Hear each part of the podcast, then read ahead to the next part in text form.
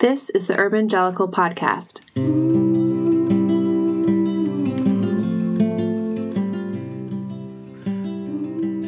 Hello and welcome to Urbangelical. Thank you so much for listening. My name is Mike Kelly and I'm with a good friend of mine, Alex Early. And we're talking to Alex because he's an ordinary pastor at an ordinary church doing ordinary things. And that is what has driven the gospel around the world for thousands of years. And it's what really, really makes a difference. And I'm thankful that Alex is willing to step up and share about his life and ministry with us. Welcome, brother. Yeah, thanks for having me. Glad to be here with you today. All right. So please cue us up a little bit about your background and your church and sure. uh, and get us framed a little bit about on who you are. Sure. Um, I was born and raised in Woodstock, Georgia. Um, became a Christian in high school. It was a hard go in high school. Save my testimony for another day. I've but, heard uh, that. I've heard that story. Yeah. And yeah, and uh, and so then, um, right after meeting Jesus, I uh, really felt a calling into the ministry. Didn't know what shape that would take. I kind of thought I grew up Southern Baptist, so I kind of thought, oh, I'm going to end up um, on the mission field somewhere because they just always were sending missionaries out of our church all the time. And I kind of thought mission field but as you grow up and get older and go through seminary and all this and that, and like found myself in different church environments, serving at different capacities, um, found a real calling for the the local church. And so it's taken years for me to really kind of hone in and lean into that specific calling. I thought maybe missionary, and there was for a season, you know, I, was, I thought maybe I'll be a, a theology prof, you know. Um, but really just fell in love with the local church. And um, yeah, so that's a little bit about me. School, got a great family, you know. yeah. Two kids. Um, I'm 41. I'm as uncool as it could possibly be. I'm a dad. I'm a pastor. Do you drive a minivan, bro? I, I don't. I drive okay. a 2006 Honda Element. Okay, I'm that's still, close. Still rolling in it. You know, it's great. So anyway, all right. So tell us a little bit about your ministry now. Where do you serve? Uh, Redemption Seattle. So our church was planted uh, just about six years ago, and I joined the church planting team uh, about a year into the plant.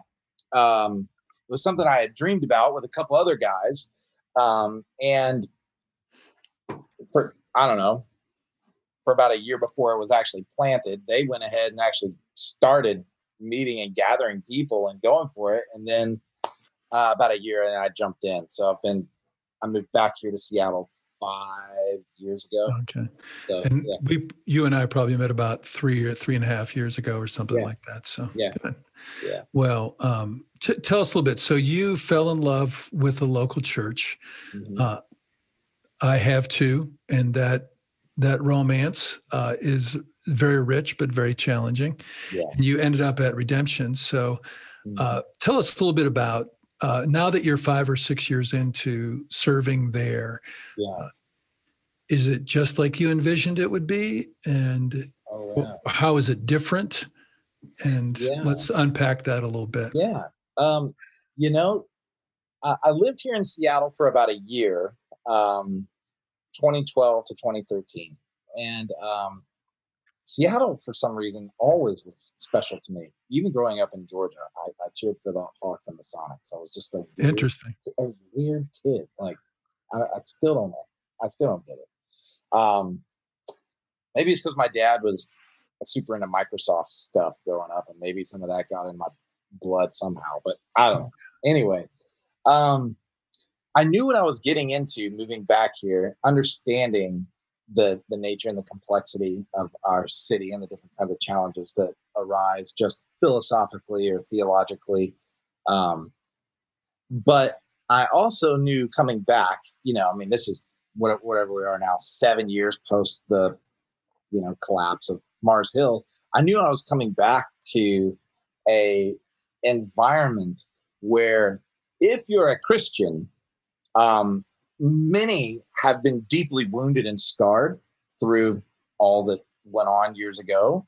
And so I wanted to come back and be part of the healing and be part of serving in that capacity. So uh, I decided yeah, I want to take on a more pastoral care, spiritual formation, long obedience in the same direction kind of approach to ministry. Um, so, slow, patient, sit with people day by day, and give space for the deconstructionists, give space for the doubters, give space for the people who have been wounded, and seek to be a healing presence in their life. And so, um, so in that way, I knew what I was getting into, and sure enough, I came back and yep, people were hurt, and um, but it has been a marvelous thing um, to be a part of a church plant. Um, is very uncon- uh, unconventional. You know, a church plant traditionally you start with mission and evangelism, and um, this was more we're starting in the ashes in some ways. You know, Yeah. and it's been really amazing to watch the healing ministry of Jesus um, work over the last five years. People that had lost a lot of faith or were very you know, scared of church leadership and um, watching people slowly regain faith and trust. And, you know, it's been really beautiful to watch. So you you found what you came for. You think? I mean, you're doing what you came for. You think is think a better way to put it. Yeah, I think so. You know, uh, Alex, that's not why people plant churches, though, brother. Well, what are the kind churches? They're supposed to plant churches for all those missional things, Oh, right? I know, I know. And I did that too back in Georgia. I did the missional thing and planted a church in a bar that I worked in. I mean, like I, I get it. But um yeah, but it's been a very it's been very um uncool. It's been very it's been hard. It's been sad. It's been um I don't get all the attaboys that I used to when I ran in larger, more popular evangelical circles.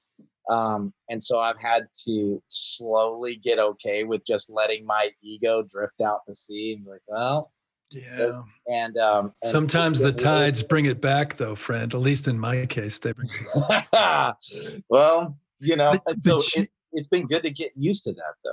You know, What kind of fruits have you seen um, Hmm. when you pour into people's lives? There's a temptation to like, man, it'd be nice to like start out with somebody who just became a Christian and hasn't been hurt by the church yet. yeah. That doesn't usually last too long. But uh, what has been, what are, how would you frame the things that have been really sweet to be a part of? As a pastor, because one of the things this particular series is about, Hmm. It's about the value of a pastor on a corner, you know, and what that means. So, what's that been like for you? Um, well, I had to cultivate and really, I had to cultivate uh, becoming a good listener. I think that was a that was a value or a skill that um, I think God just really placed on my soul about five or six years ago. Like, if you're gonna do this, you you really got to be a listener. Um, and so I've found myself working through questions and griefs and um, holding space for the the disoriented and affirming people in their disorientation going it's okay to not have all the answers. It's okay to be human. It's okay to to to go i don't know what's going on in this world right now and that doesn't make you an enemy of god because you're Okay. disoriented. So that's that's some of how it's kind of felt and in giving people space to do that and giving god his space to do his work i feel like a lot of times my job is uh, i get a front row seat to observing the work of jesus. And in in strange ways i i get to serve as a mediator in in, in That's of good. that um yeah so that's kind of how it's felt but it's felt very ordinary it's felt very i don't know i read eugene peterson now and go this guy makes perfect sense but i read him when i was 28 and was like this guy what does this guy know now it's like this guy was right all along. Yes, So- indeed. So so let's go back to I didn't uh I might have heard about the bar church. Uh it makes perfect sense that you worked in a bar. Uh that I don't have any trouble with, but but let's compare the ambitions that you had then to the ambitions that brought you to Seattle. How how are they the same and how are they the how are they different? Oh my gosh. How honest can I be? Well, you know, we can, de- we, yeah, but we can delete whatever you decide to. We'll have our audio, cool. we'll have our audio guy fix this. Sure. All right. Uh, I I saw something online not long ago and it made good sense to me. It says most church planters should have gone to therapy rather than planting a church, and uh, I agree. And I was at the very top of that list. Um, deep shame throughout my whole past. Uh, my dad died 12 years ago. I planted a church immediately.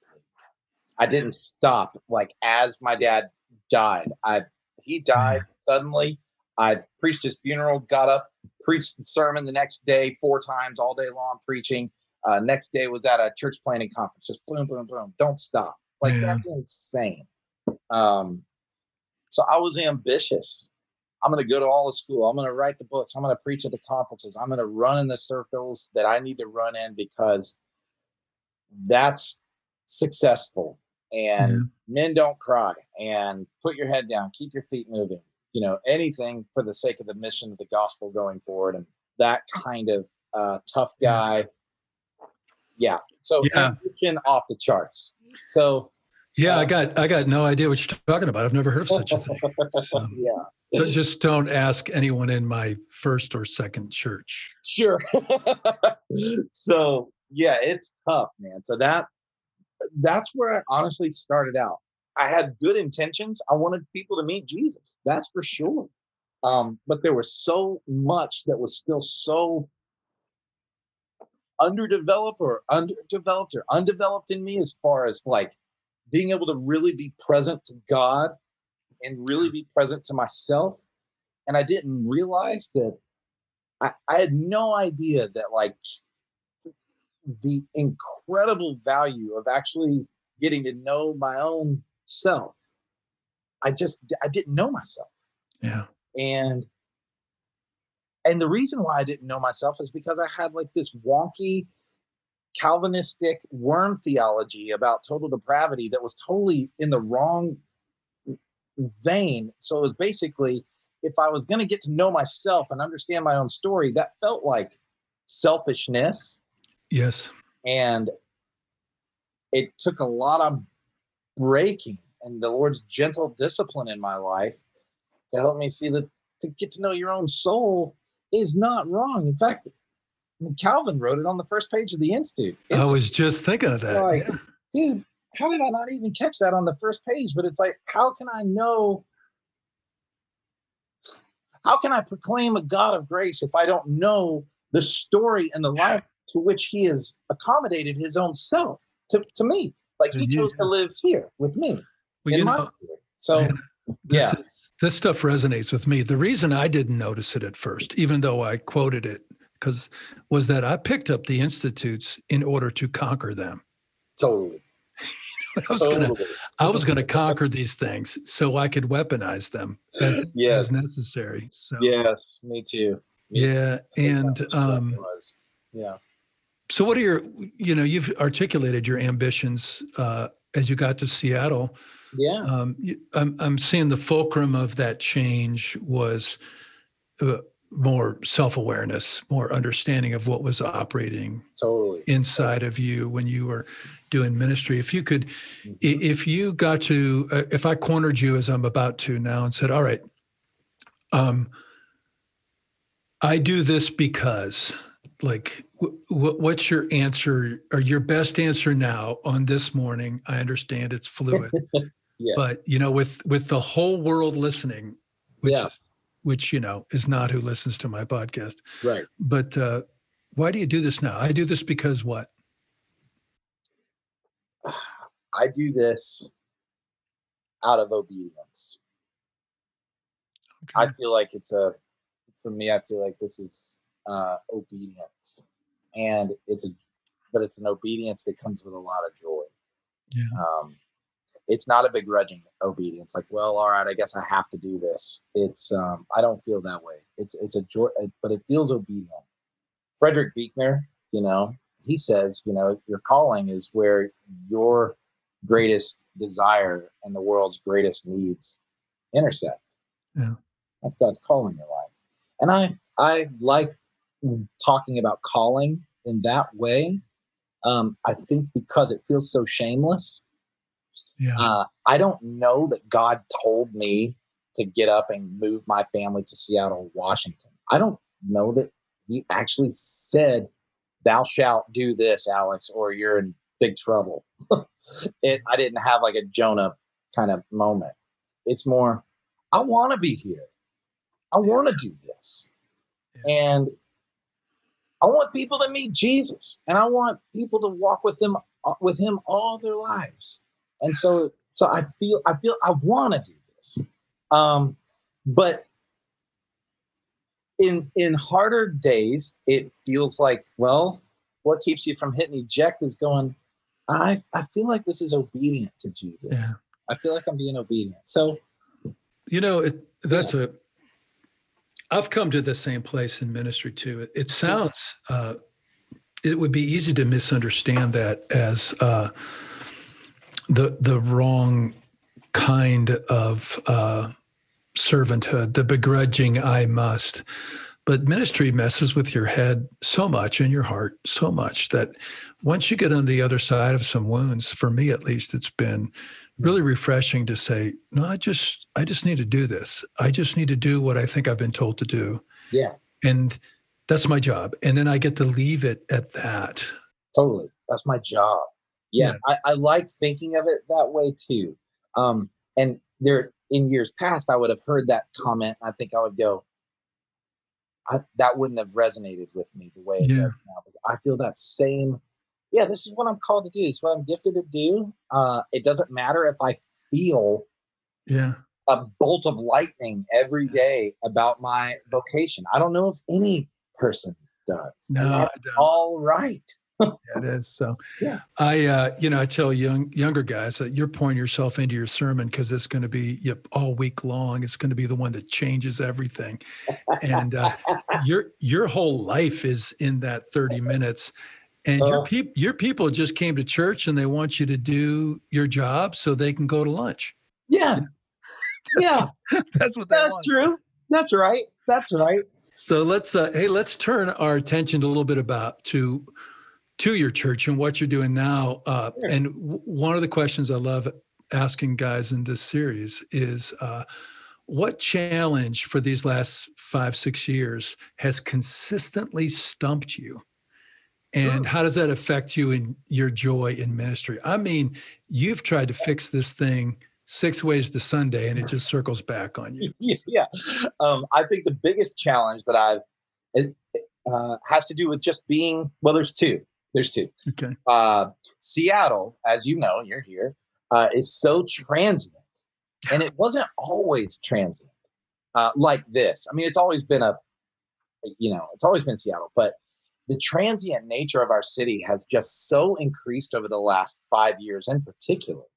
Um, it's unbelievable how many people will come into the church and then be gone 12 months later Sure. or 24 months later down to the bay area off to denver you know they buy a house in ballard and sell it for a billion dollars and move to texas and then they buy a ranch you know what i mean like Yeah. uh, so the transient nature has been a consistent challenge to me to go okay some of these people are here for a lifetime in fact a lot are here for a lifetime uh, but i also have to hold a lot of people loosely and not shame them or guilt them into sticking around to go, all right, God does ordain the times and places where people live. People are going to make choices. They're going to move back to near where families are or whatever. And that's all right too. Um, Yeah. So that's one challenge that I've had to kind of get okay with. Yeah, when I planted in Georgia, everybody was there with their grandmamas, you know, till the end of time. Here, I got to get okay with 50% of the church turning over. You Um, know, you know my boss David Richmond, And oh, yeah. he, te- he tells the campus guys, he goes, man, you guys get your folks for four years. I wish I got my folks for four years. Me too. so, Me too. Me too, man. So um, that's part of the world here. Yeah, that's that's perennial, bro. What's the other one? What's the, um, the other? Well, real quick, one thing that I learned from the city to city guys uh, in Manhattan, they were doing some coaching with us, you know, throughout the year. And one person, I wish I could remember who said it because it was brilliant. But the guy said, Alex, you got to start replanting the church every year, bro.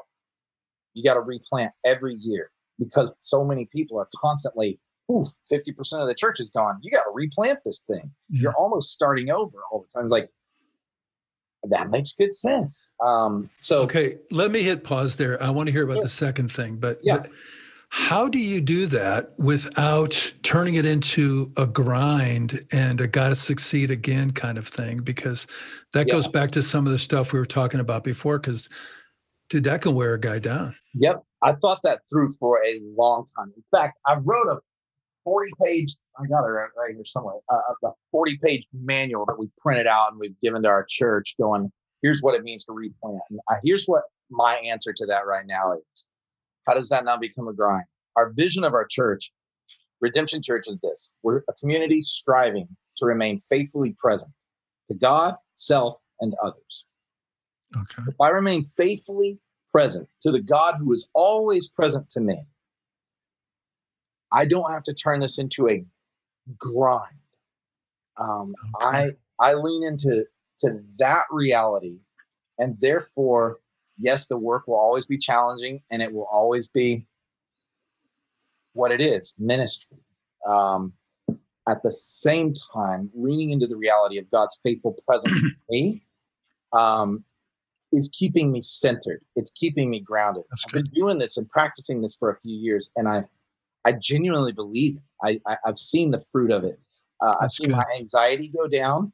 I've seen my kindness to others go up. Yeah, man. Um, I've I've become a happier person to work with. Um, I think our staff would say, I'm, I'm well, see that that's so good to hear because that's a sustainable vision. Uh, yeah, yeah, it is. The agricultural imagery of ministry works because every year you got to redo stuff, and it's a rhythm, and some works and some doesn't. But that's right. That's so, good, man. So, so that that's my answer to to that. That's good stuff. So what's the other thing that gets you? What's the other rock in your shoe? Uh, the other rock is um, the I don't care ism of of mission and evangelism in Seattle. Like I never meet someone that says I'm an atheist. I never meet atheists. I never meet agnostics. I meet people that just say, I don't care. How about that? I don't even care. I'm not even gonna think through being an atheist. I don't care about all your little words. I don't care. I don't care.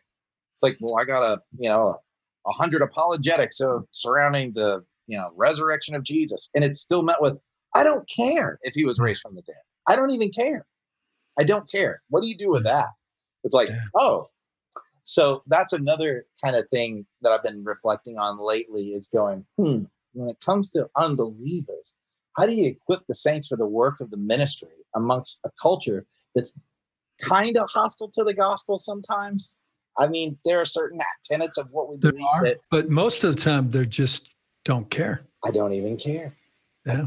So that's one where I'm I'm currently just kind of thinking through, going, hmm, what are ways that I can help our people understand how to go about mission and evangelism in an apathetic toward God society. Well, it's Seattle, you know, we're talking today, it's 75 and sunny. It's gorgeous. Mm-hmm. The, the rain is a lie. We tell people from oh, California oh, sure. so they don't move here. They but here. it's a very easy place if you have a job to be satisfied in and not really have much need in. So that's right. So, um, so let me let me uh, talk about when it's not that way.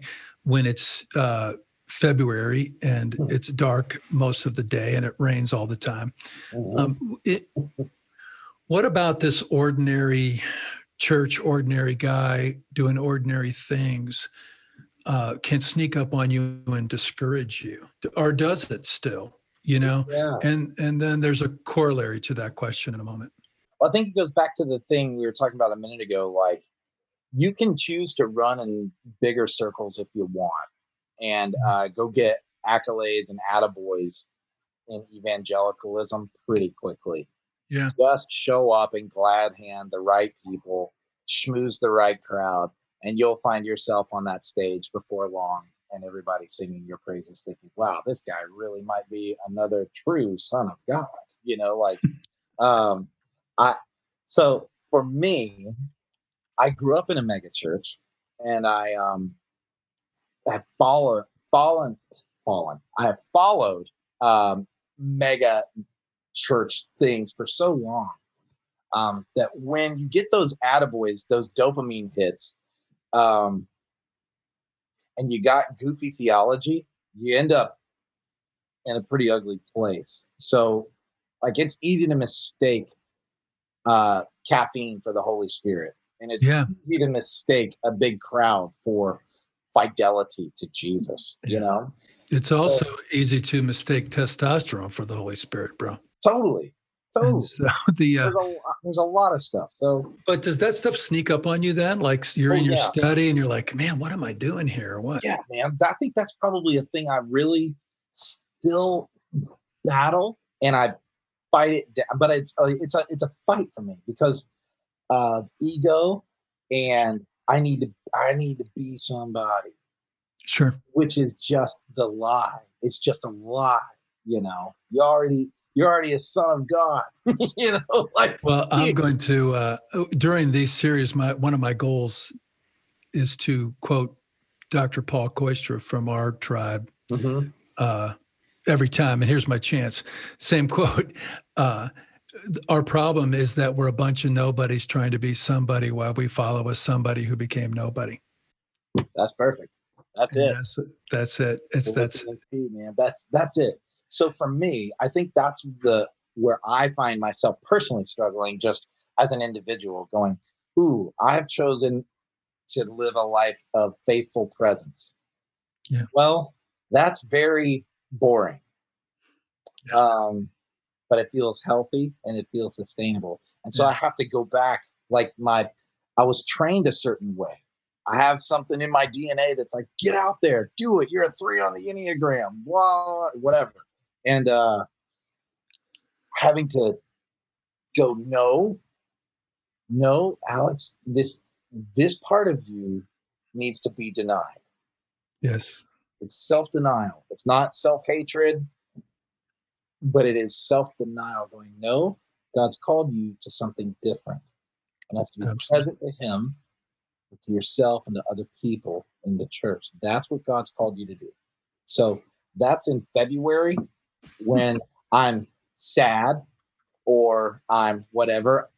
Uh, I will daydream about what if I did something significant today, you know? And so Sure. that's where I have to go and put Oh man, those in. dreams are. I think those dreams will be with us all the way You're probably right. in into glory. I think it's just part of uh, part of who we are. So, this is a question that can be awkward to answer out loud as a as a pastor, but it it relates to what we were just talking about. It's about being respected and appreciated. Which, by the way, you you can be ready to die to yourself and still have a natural God-given need to be respected and appreciated. Absolutely. So Absolutely. so so what does that look like? Like when does that happen? And in what circumstances do you experience those things when you're just doing the relentless return of the Sabbath and doing your ministry every week? Yeah. Um, you know, I feel very much so respected and appreciated uh, by our church staff, honestly. Um, certainly at home, Jana, she's unbelievable. She is the most Yeah. encouraging human being. Yeah, she's amazing. Um, but I feel respected and appreciated on our on our team.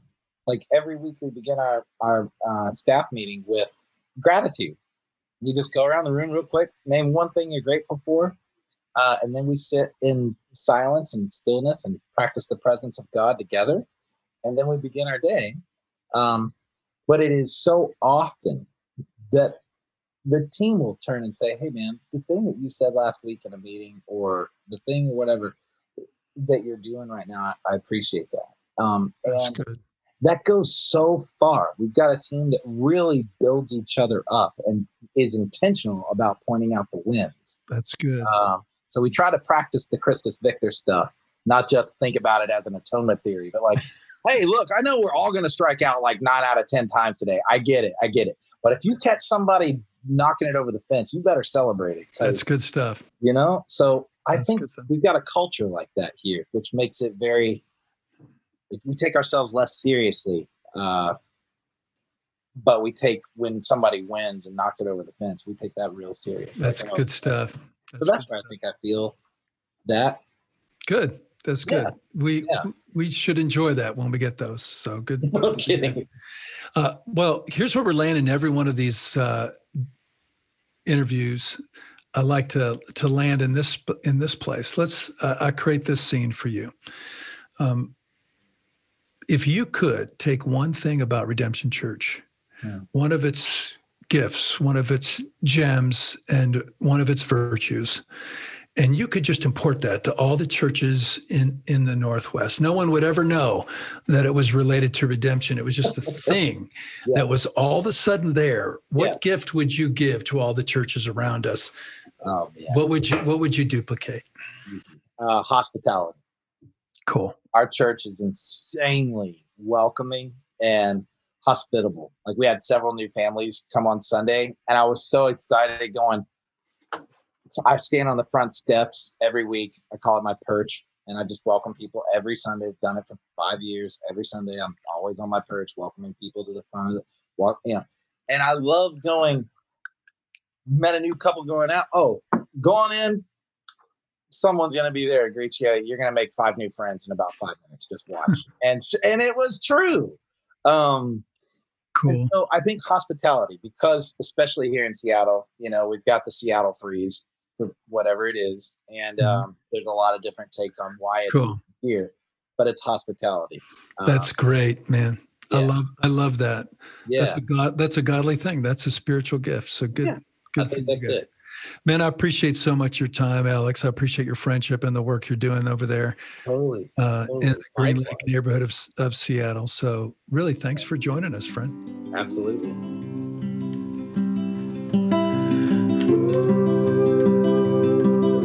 Thank you for listening. Urbangelical is a ministry of the Northwest Church Planting Network in Seattle, Washington. If you would like to be notified of future podcasts, please visit nwcpnetwork.com and click podcasts.